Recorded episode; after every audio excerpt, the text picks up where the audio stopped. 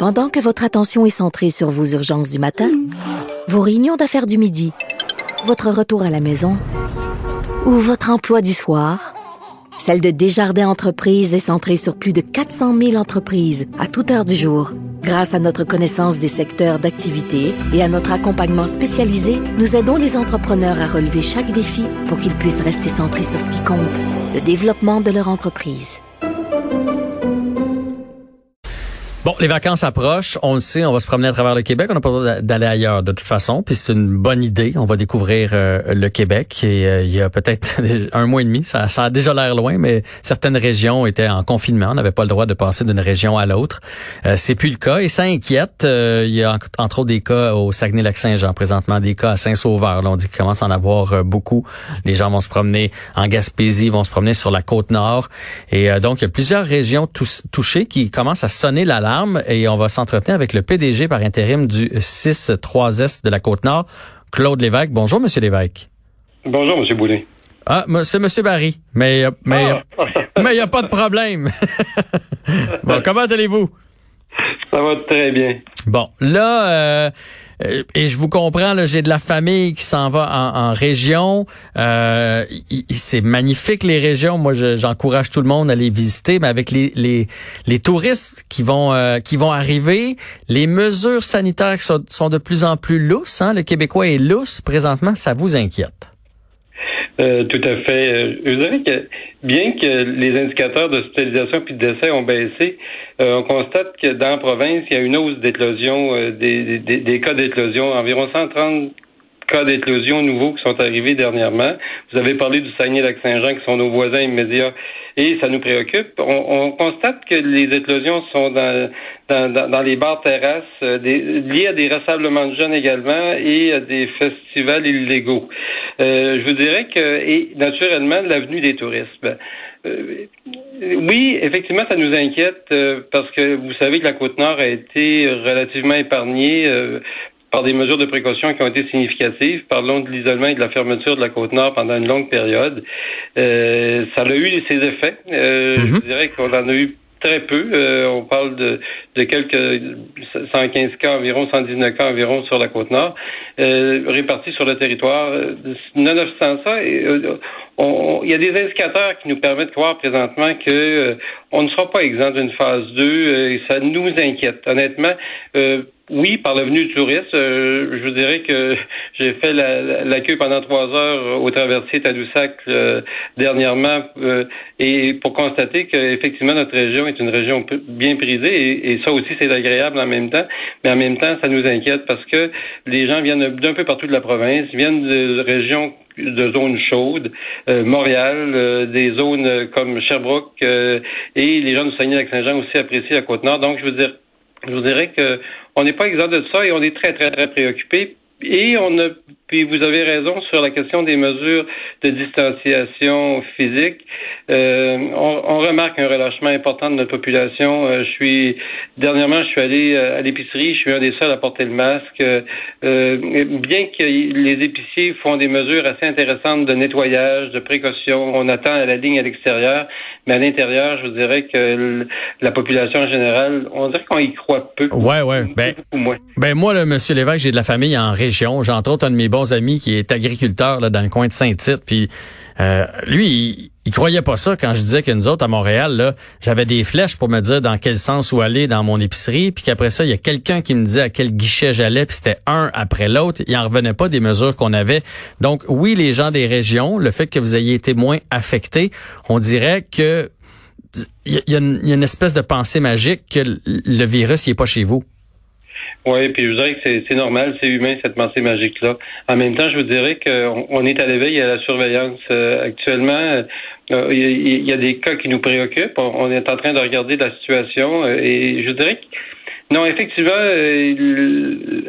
on y croit peu. Même, je dirais qu'à l'intérieur de nos propres établissements, on fait des mesures très, très sévères actuellement. On est prêt à recevoir des clientèles, mais en même temps, on est aussi des gens de la population et on demeure toujours un peu sceptique, tout le monde, bien que nos structures sont actuellement prêtes. Ce qui m'inquiète davantage, je vous dirais honnêtement, c'est que peut-être que l'atteinte, on se prépare actuellement pour la question des CHSLD, qui a été la première phase. Mais si on a une attaque publique de COVID, les sources de contamination ou les clients qui auront été atteints risquent davantage de toucher nos centres hospitaliers dans cette perspective-là. Ça ne sera plus des CHSLD parce qu'on est prêt. Mm-hmm. Il faut se préparer en termes d'intervention, de s'assurer également qu'on soit prêt dans nos établissements de santé, dans nos centres hospitaliers. C'est ce qui me préoccupe actuellement. On est en train de mettre en place des équipes tactiques d'intervention pour être capable d'intervenir rapidement. Je vous dirais que le Bas-Saint-Laurent est à l'affût, à la surveillance. On traite toutes les présomptions de façon très, très sérieuse, mais on reste très préoccupé. Je reste préoccupé par les mesures de distanciation physique qui sont présentes, pas tout le temps. Mais de moins en moins. Puis l'être humain, c'est l'être humain, on en laisse passer. Là, j'ai eu une idée que moi, j'ai donnée à ma famille. Là, moi, je travaille tout l'été, fait que je pourrais pas partir, mais mes parents partent samedi avec ma sœur, tout ça, ils ont 2 roulottes, puis ils s'en vont dans le Bas-Saint-Laurent. Ils s'en vont pas en Côte-Nord, mais ils s'en vont dans le Bas-Saint-Laurent, ce qui est l'équivalent là pour moi. Ils s'en vont, ils peuvent prendre le virus puis l'amener par là-bas. Je leur ai dit, mais pourquoi ne pas aller vous faire tester avant de partir? Est-ce que ça, c'est quelque chose que vous aimeriez que les gens fassent? T'sais, avant de partir, on va passer un test. De toute façon, on cherche là présentement des candidats dans les différents points où on teste les gens. Donc, on se fait tester et comme ça, on sait qu'on part en sécurité, qu'on n'amène pas le virus en région. Oui, c'est ça. On a un délai de 48 heures avant d'avoir des résultats. Je vous dirais qu'actuellement, on libéralise les tests. On accepte de prendre des tests pour des personnes qui ont des inquiétudes de cette nature-là. Je vous dirais que la santé publique, comme on ouvre la possibilité de prendre des tests plus grand public, ça pourrait être une idée qui pourrait être intéressante, effectivement, dans la mesure où les gens se responsabilisent puis disent, bon, écoute, j'ai pas le goût d'apporter des microbes sur d'autres territoires. Ça pourrait être intéressant, surtout qu'on commence à libéraliser les tests présentement, les gens qui font la demande de tests. Il y a une ouverture très intéressante. On reste fragile, par contre, parce que vous comprendrez que du côté de la Côte-Nord, les ressources sont très limitées. On a de la difficulté à couvrir nos périodes de vacances, de remplacement pour notre personnel clinique. Donc, c'est sûr que les grands volumes en lien avec des prélèvements nous inquiètent un peu, mais en même temps, on est organisé plusieurs centres de prélèvement. En fait, on vient de remettre à jour parce que les arénas ont décidé de reprendre leur sport, leur vocation. Leur vocation. Et donc, on vient de terminer justement la mise en place du côté de Baie-Comeau et de Sept-Îles de cliniques de prélèvement externe. Fait que je dirais qu'on est prêt en même temps et ça pourrait être une idée qui pourrait être intéressante pour les voyageurs. Fait que la personne qui part de Laval, mettons, elle se fait tester à Laval avant de partir, puis une fois qu'elle sait qu'elle n'a pas le virus, ben elle s'en va en Côte-Nord. Ça pourrait être une perspective intéressante, effectivement, pour nous autres. Dites-moi, est-ce que, parce que j'imagine qu'en sur la Côte-Nord, il y a moins d'hôpitaux là que dans la grande région de Montréal, fait que si jamais il y avait une éclosion pour une deuxième vague, est-ce que vous êtes prêts? Vous avez suffisamment de lits, suffisamment de personnel? Oui, je vous dirais que comme tous les hôpitaux de la province en période d'été, on est limite sur nos ressources humaines.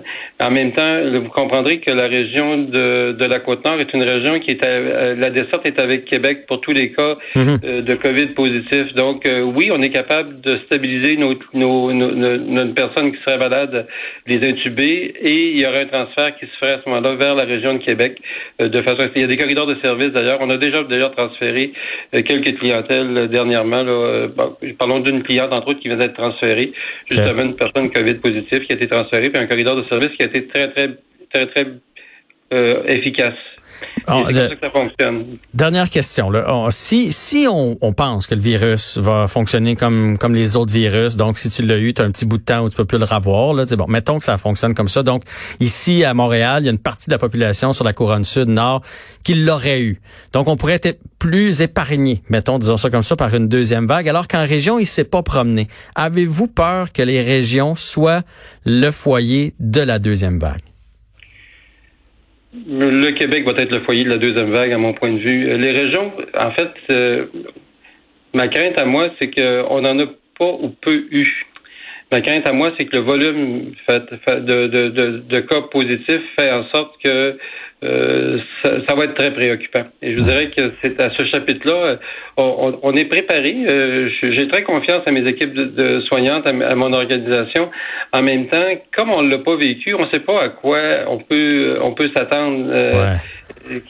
C'est quand on a les deux pieds dedans, quand ça arrive dans un centre d'hébergement, que les employés décident de ne pas rentrer le matin, qu'on doit faire des tests, puis qu'il faut remplacer une équipe de 20 personnes de façon instantanée pour être capable d'assurer le soin et service à la population.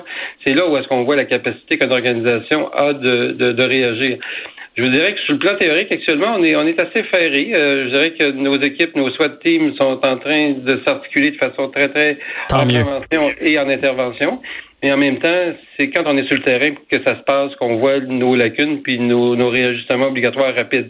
Mais soyez assurés que comme PDG, je suis disponible 24 heures par jour, 7 jours sur 7 et prêt à intervenir. Et j'ai la chance ou pas d'être un ancien clinicien en prévention et contrôle des infections. Donc, vous comprendrez que j'ai une sensibilité très, très grande, en tout cas, pour tous les aspects de santé publique et les aspects de la collaboration. Présentement, on se met au service de santé publique et c'est un peu les patrons de l'organisation en matière de COVID et on essaie de répondre aux attentes. Bon, ben, vous avez l'air bien préparé. On va souhaiter que vous n'ayez pas à déployer tous les plans d'urgence. On va souhaiter que les gens se responsabilisent, autant les commerçants, les restaurateurs chez vous qui vont recevoir les touristes et les touristes qui vont aller vous visiter. Si tout le monde fait attention, on va pouvoir passer de belles vacances au Québec. Et moi, je pourrais aller vous visiter quand mes vacances vont arriver en septembre pour aller taquiner le poisson dans votre coin. C'est bon, ça? Tout à fait. Je suis à Port-Cartier. Vous allez voir, il y a une rivière au saumon qui est impressionnante. Parfait. Bon, je garde votre numéro de téléphone, Monsieur Lévesque. Au plaisir. Bon, bonne journée à vous. Donc, PDG par intérim du 6-3S de la Côte-Nord, Monsieur Claude Lévesque, est en entrevue ici à Cube.